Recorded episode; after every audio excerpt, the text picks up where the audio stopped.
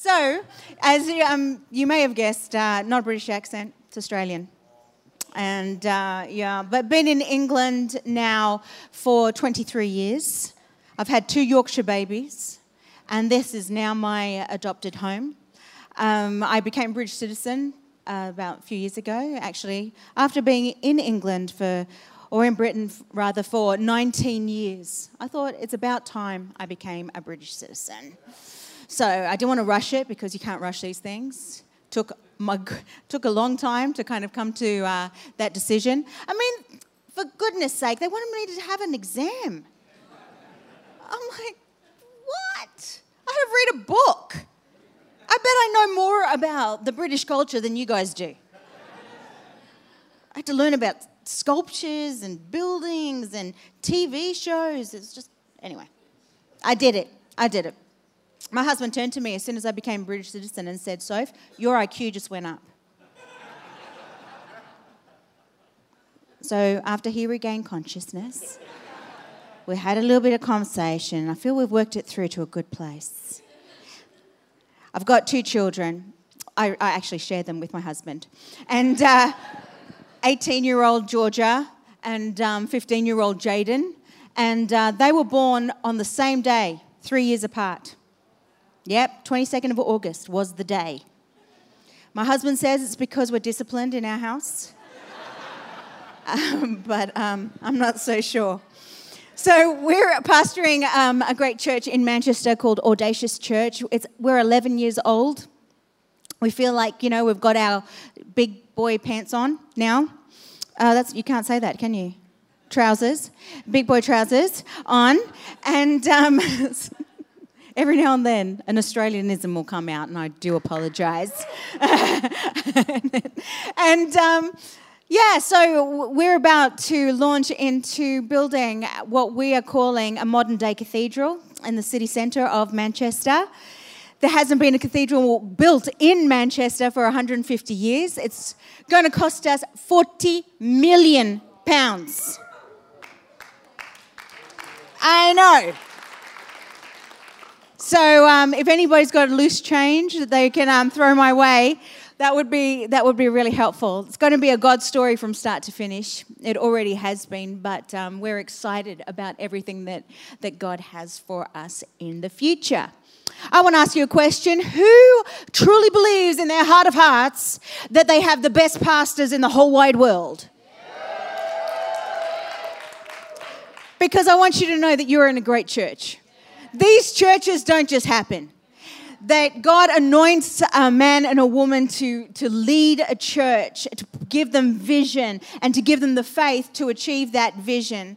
And so we need to be totally embracing the magnitude of what God is doing in this place. This is a move of God. You have doubled in size in the last three years. How many of you know that that is supernatural? So I want you to give a massive round of applause for your pastors. We honor you, Pastor. We honor you.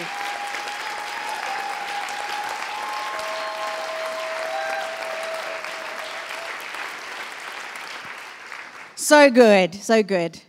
And uh, we're going to now have a little bit of a different message. It's going to be interactive. And what I truly believe that preaching is not a monologue, it's a dialogue between myself and you.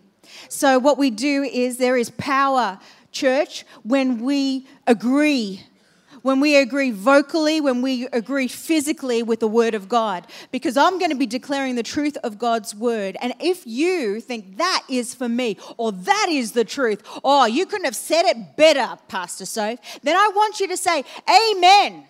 So why don't you try that? Amen. Or preach it, sister. Yes. You can do that. Ready? One, two, three. and if you don't agree with me, then just say, Help it, Jesus. and um, He will. He's good like that. So, what we're going to be doing a little bit more interactive because I'm going to transport you out of Cambridge. Is that okay? I've got a little time machine, but I need you to stand up with me.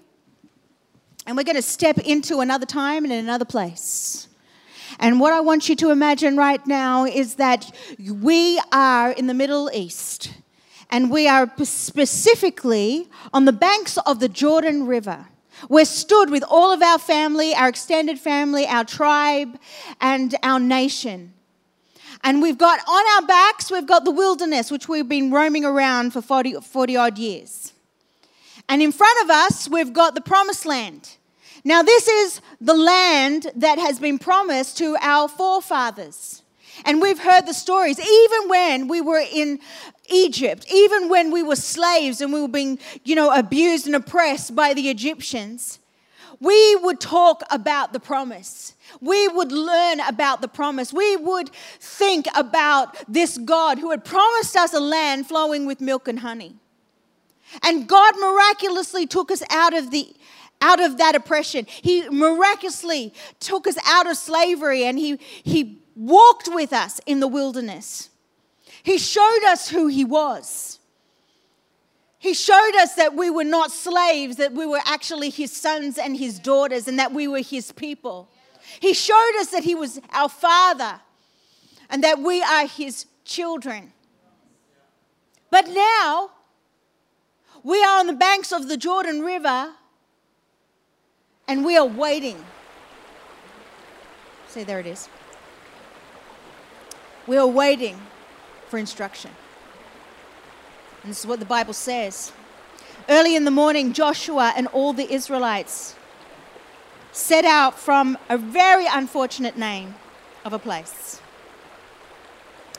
But it means the. Oh, it's, it's up there, right? I don't know, Pastor, if I can say that. Shittim. And then went to the Jordan where they camped before crossing over. After three days, the officers went throughout the camp, giving orders to the people. When you see the ark of the covenant of the Lord your God and the Levitical priests carrying it, you are to move out from your positions and follow it. Can you imagine what it's like? Can you picture yourself there?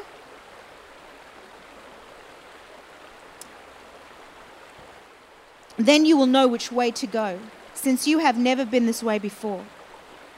But keep a distance of about 2,000 cubits between you and the ark. Do not go near it. Joshua told the people, Consecrate yourselves, for, um, for tomorrow the Lord will do amazing things among you. Joshua said to the priests, Take up the ark of the covenant and pass on ahead of the people, so that they took it up and went ahead of them. And the Lord said to Joshua, Today I will begin to exalt you in the eyes of all of Israel, so that they may know that I am with you as I was with Moses. Tell the priests who carry the Ark of the Covenant, when you reach the edge of the Jordan's waters, go and stand in the river. Joshua said to the Israelites, Come here and listen to the words of the Lord your God. This is how you will know that the living God is among you, and that he will certainly drive out before you the Canaanites, the Hittites, the Hivites, the Perizzites, the Girgashites, the Amorites, and the Jebusites. See, the ark of the Lord of the co- ark of the covenant of the Lord of all the earth will go into the Jordan ahead of you. Father, we just thank you for these minutes, these moments, Lord God. I pray that our, the eyes of our hearts will be open, that we will see where we are, that we will see where you are and what we need to do. In Jesus' name. Everybody said, Amen. You can take your seats now back in Cambridge. I believe that we're, we're in a new era of the church. And the era is, is, is pretty a bit of a strong word, but I want to kind of make a, a, distinction between the word era and the word season. The se- seasons is what we, we are familiar with in, the, in our language of church life. Because we know that just as in the natural, is so in the spiritual. So, in the natural, we have seasons. Every single one has its own function, it has its own purpose. But the thing about seasons is that it's cyclical. So, we have experienced many winters, we've experienced many springs, and we've experienced many summers and autumns. So, we know what to expect when the seasons come around. We know that we are now in spring and we know what's coming. We know what's going to happen to the trees. We know what's going to happen to the temperature. We know that we're going to be able to adjust the way we live. But it, we, it is something that we have done before and we will do it again. The thing about an era is that something has happened that has actually changed the way we live forever. That we cannot go back to the way we were living before. Now imagine for a moment that the, the car was never invented. If the car had never been invented, chances are we would have rocked up to church on a horse. And think about the people who are currently on our car park team, but now trying to manage all these horses coming into church. We would be looking for land for stables. But no, we have had the introduction of the automobile. And our lives have never been the same. It changed the way we lived, it's changed the way we do life. The same can be said for the internet. With the introduction of the internet, it changed the way we live. Television changed the way we lived. I remember there's a quote, you know, floating around somewhere that somebody said about the invention of the television, it will never catch on. We'll get bored and we will move on. But no, it changed the way we live. It, it's, it's changing, the internet's changing the way we shop. It's changing the way we do relationships. It's changing the way we do banking. It's changing the way we do business. It's changing everything. We will never be same. I mean, life, the way we knew it before, is over. The life that my kids are living is different to the life that I lived when I was their age. That is the power of a new era. And I believe that as a church, as the church, we are entering into a new era of what church looks like. The thing is, when you go somewhere that you've never been before, what you tend to do is you look for a local. You look for somebody who lives there or knows the area well. And, you know, we all go on TripAdvisor when we're going on holiday. I know I do.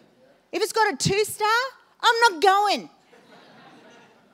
I'm looking for four and up.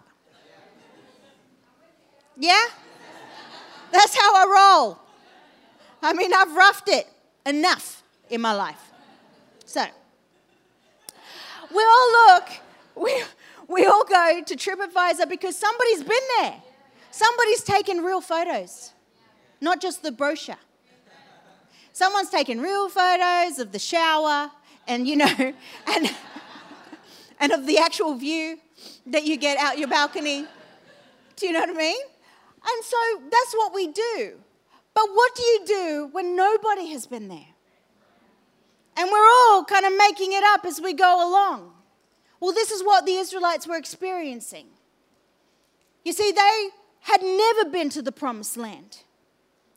And they knew the wilderness, they knew it, they were familiar with the wilderness, but this was now a whole new kettle of fish. They were like tourists, everybody. What do you do when you're going somewhere that you've never been before and nobody has? This is what the Bible says. After three days, the officers went through the camp, giving orders to the people When you see the ark of the covenant of the Lord your God and the Levitical priests carrying it, you are to move out from your positions and follow it. Then you will know which way to go, since you have never been this way before. You have never been this way before. This is what it says Look for the ark of the covenant. We know that the Ark of the Covenant was the presence of God. We know that that's where God resided. That's where God, God used to talk to Moses in the tent, where the Ark of the Covenant was.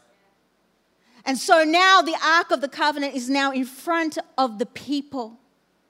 And so what it's saying is, is saying you need to look for where the covenant, where the presence of God is. You need to look for where Jesus is, the presence of God, where He is, and you need to look where He is. And when it moves, then you are to follow it.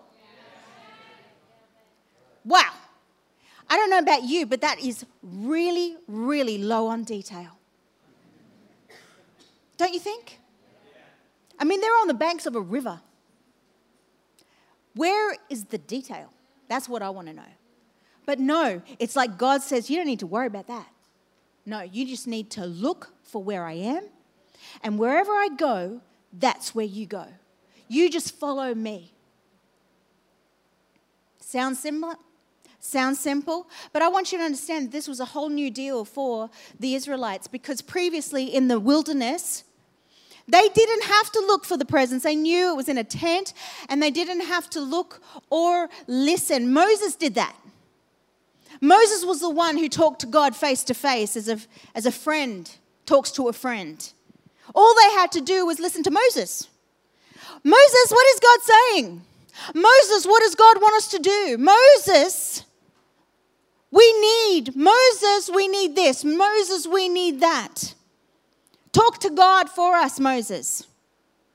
But now this seems to be completely different because the Bible's saying to all of the people, you look for where Jesus is. You look for where the presence of God is. So I want to ask you, church, where are you?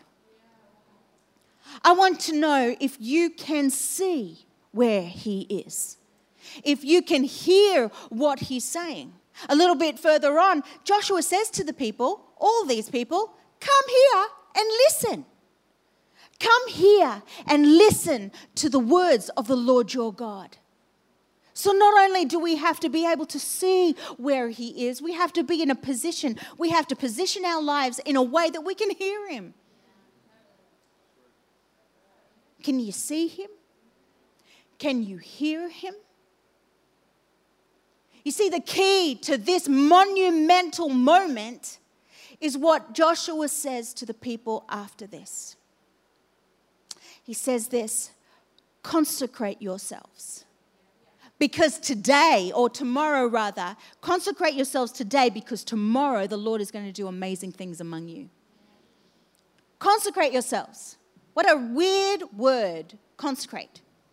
You know, because we don't use it in everyday speech. My son doesn't come down the stairs and going, Mom, I'm hungry, when's dinner? And I go, Did you consecrate yourself? You know, or yes, you can watch TV just after you consecrate yourself. It's not something that we use in everyday speech, but what it means is it means to anoint, it means to set apart, it means to um, bless, and it means to come into single focus and devotion. Now, in my understanding, I always thought that consecration was something that God did. But I want you to see in this passage is that actually Joshua says, You do it. Consecrate yourself. Set yourself apart for the Lord. Bring yourself and your life, your heart, your mind into single focus. The only thing that you should be focused on right now is where is the Lord? And what is He saying? You know, there's a real part, there's a really uh, obvious but difficult part of consecration. Because our whole nation, our people, if you like, is on the banks of the Jordan River, about to step into the promise. The promise that has been passed down for generations and generations. We're about to do it. This is the moment. And yet, you might think that this is obvious, but what they had to do as part of their consecration, as part of their single focus and wholehearted devotion on the Lord, was they had to leave what they knew behind.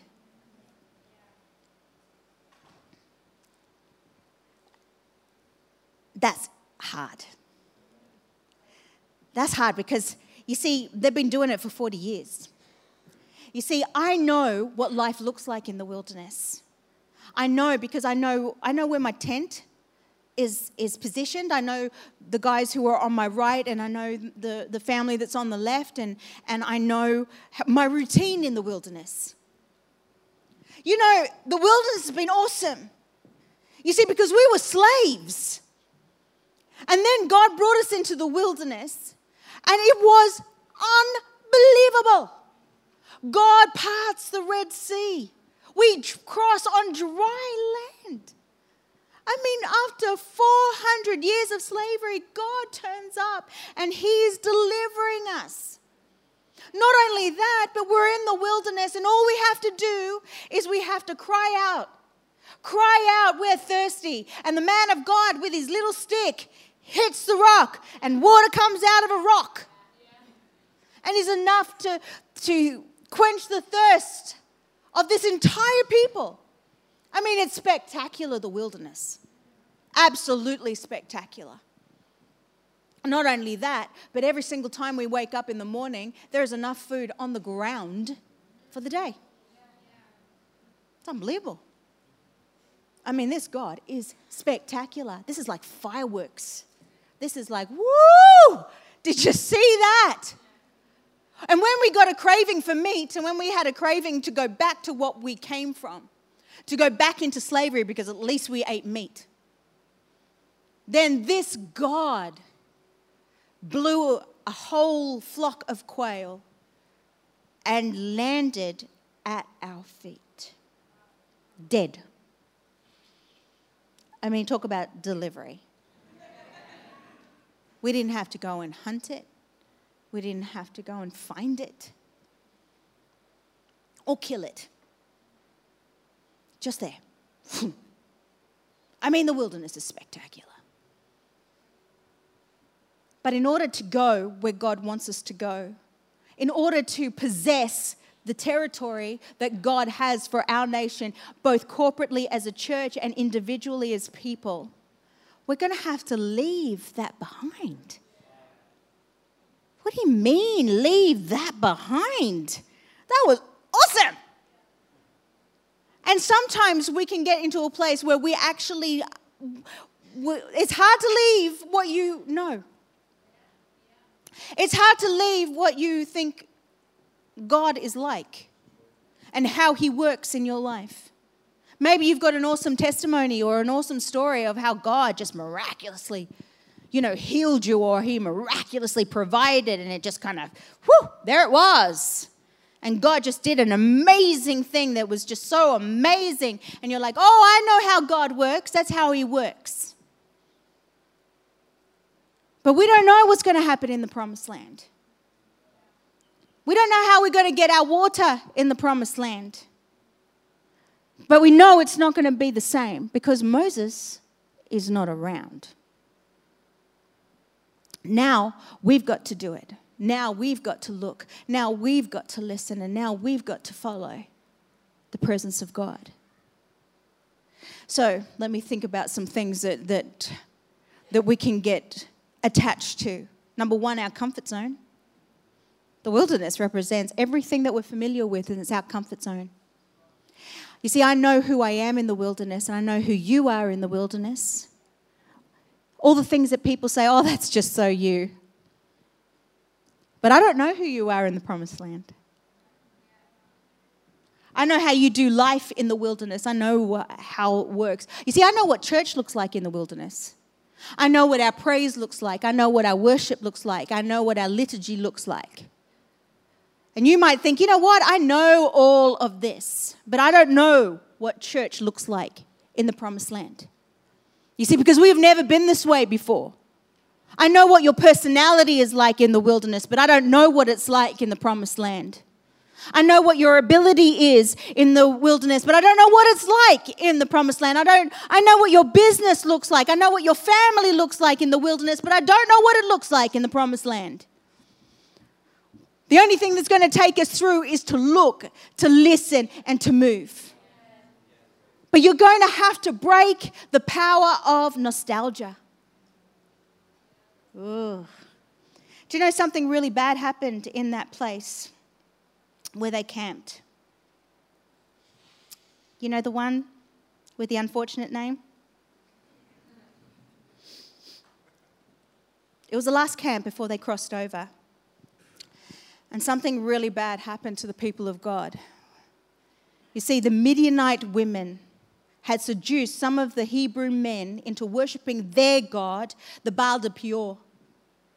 And this Baal de Peor is a fertility god. And in order to worship the Baal de Peor, they had to have sex um, with the Hebrew, they, yeah, they had sex with the Hebrew men.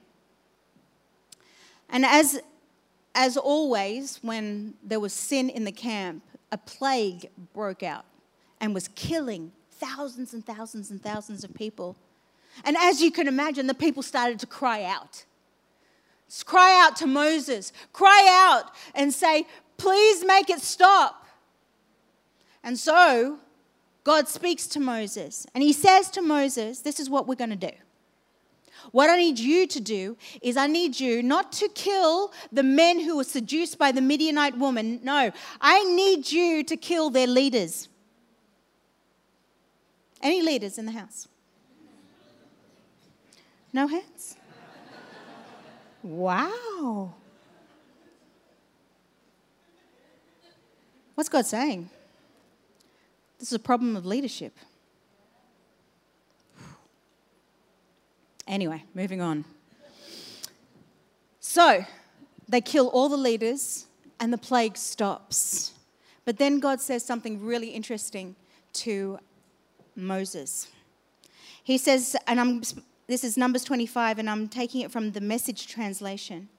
It says in verse 16, God spoke to Moses, and he says, From here, make the Midianites your enemies and fight them tooth and nail. They turned out to be your enemies when they were seduced in the business of I'm going to leave it there. This is what I want you to hear from what God says after this, this horrible situation. He says to Moses, I need you to make the Midianites your enemy because they seduced you in the business of worshiping their God. Now, this suggests to me, and I need you to follow me, that the Midianites were not their enemies beforehand, that the Midianites were actually their friends. And it was only at this point, after this sin, after they had seduced the God's people away from him, that they now became enemies. So don't forget that Moses' father in law was a priest of Midian. So there were close ties to the Midianites. The Midianites would come and they would hang out with the Hebrew people. They would eat together. They would live together. They would they had friendship. They had relationship. But now the Bible says that God says, fight them tooth and nail. Don't say, I'm sorry, this is not going to work out. I'm sorry, it's not you, it's me. No, it's almost like get a ruthlessness in your spirit. Because anything that seduces you away from God, anything that seduces you away from God's people and what God promises to his people, that is now your enemy. It's not just somebody who you need to just, you know, avoid. No, an enemy. You do not befriend your enemy. You don't play with your enemy. You don't try and reason with your enemy. You don't try and bring your enemy with you. You fight them tooth and nail. And so I'm, I'm believing that right now the Holy Spirit is bringing things to your mind. Things that used to be good, that you thought this is good. But now you know that they're actually taking you away from where God is taking you from his heart, from his word, from his plan. You know. And I, so for some of you, this is the way you're going to um, know. It's, it's kind of like a litmus test. But there are some people who will have this experience that when they're with certain people or certain friends, they change. You dilute yourself, you tone yourself down. And you know that that's not who you are. That you know that that's not who God called you to be. That God is calling you forward, but you are adjusting yourself to your friends or even to your family. For some, it could be habits, a way of thinking. You could say, you know what, this is just the way I am, or this is just the way I operate, or this is just the way I deal with pressure, or this is the way I deal with conflict, or this is just, it's just who I am. It's anything that takes you away from who God has called you to be. And I want you to know something that this nation that you are a part of it, part of, this is the church. This is the local church. Right here is your nation. If this is your spiritual home, this is your nation. But I have to ask the question where are you? Because just being part of a church that is moving forward into their promised land doesn't mean that you are. Just like hanging around famous people doesn't make you famous, just makes you a groupie. No, Every single person is needed. Every single person needs to take responsibility. Every single person needs to ask themselves, Where am I? Can I see him? Can I hear him? And I'm moving forward. Oh, so much to say. You see, we love a buffet, we love a smorgasbord. We love, we love going to those dinners where there's multiple, you know, dishes on a table and we like to have something of everything on the one plate. And I've seen you. I've seen you at buffets. It's, it's, like a, it's like a science, especially the men. I'm like, you will eat again. You know that, right? but, you know, heap it up. And sometimes we can treat our lives like that. There are so many things that are clamoring for your heart, which means they're clamoring for your finance. But this is your nation. Your nation's on the banks of the Jordan River, is about to step into the promised land. Where are you? Oh, you might think, well, this charity is great, or this this great, or this ministry is great, and we I love what these guys are doing. But where are you? Where are you supposed to be? That's good for them. That's their plan. That's their purpose. That's their mandate from God. But your nation has a mandate. And we need every single person to consecrate themselves, to give themselves single focus. I'm here with my brothers and sisters. I'm here to take my place. I'm here to step into everything that God has placed on my nation, on my church. Breathe Conference is territory. We need everybody, every single woman to say, This is my nation, this is my place, and I take responsibility. Your tithe, your offering belongs here because this is your nation. And God has called us together to move as one nation into our territory. If you think this is it, you are sadly mistaken. This ain't it. We can't stay here. Turn to the person next to you and say, I can't stay here. No, Church, we can't stay here because we weren't born for the wilderness. God designed us for the promised land. And we've got more to do. We've got territory, but it's going to look different to your wilderness. It's going to be different to what you know. You're going to be different. Your day is going to be different. Your thinking is going to be different. Your choices are going to be different. Your behavior is going to be different. Your faith will be different. Your priorities will be different. But I want you to understand that you've got to bring yourself to the simplicity. Where is he? Lord, what are you, what are you doing? What are you, what are you saying? Where are you going? Because all I have to do is I need to look listen, and move.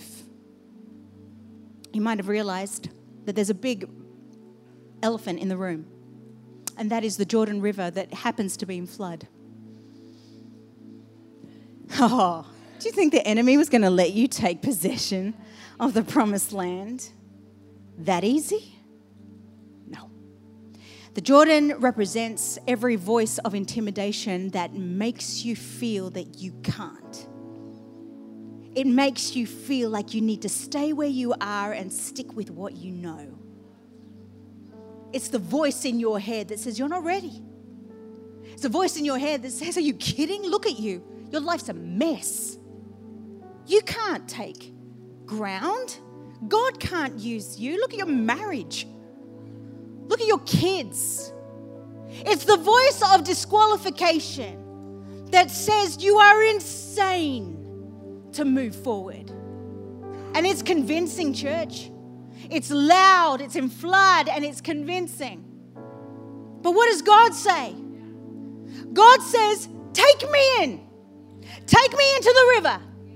Take my presence, take my your praise, take my name, and you stand in the waters of your intimidation. You stand in it. You call the enemy's bluff and you say, Bring it. You stand in your intimidation and you lift up the name of Jesus because my Bible says that he has a name that is above every name. That at the name of Jesus, every knee will bow and every tongue confess that he is the Lord, that he is supreme, that he is above all things. My Bible tells me that all things have been placed under his feet. My Bible says that he makes a way where there is no way. My Bible says that he is greater.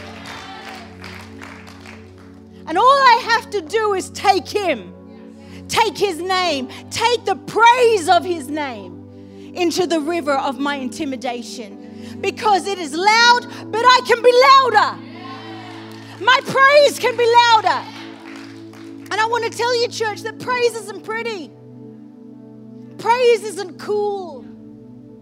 Praise is it's it's all of our body, all of our soul, all of our mind. When, when David was bringing home the, the Ark of the Covenant, the Bible says that he danced with all of his might. He was so excited, he was so thrilled. His praise looked ridiculous, and his wife told him, You look like a fool. You've made yourself a spectacle in front of all your people. And what did David say? He didn't care. He said, I will become even more undignified than this. Because I've got to praise. You don't understand, but your praise is warfare. Your praise is warfare when you lift it up and you shout it above your circumstances. You shout it above your obstacles. You shout it above your, your challenges and everything that says, stay where you are.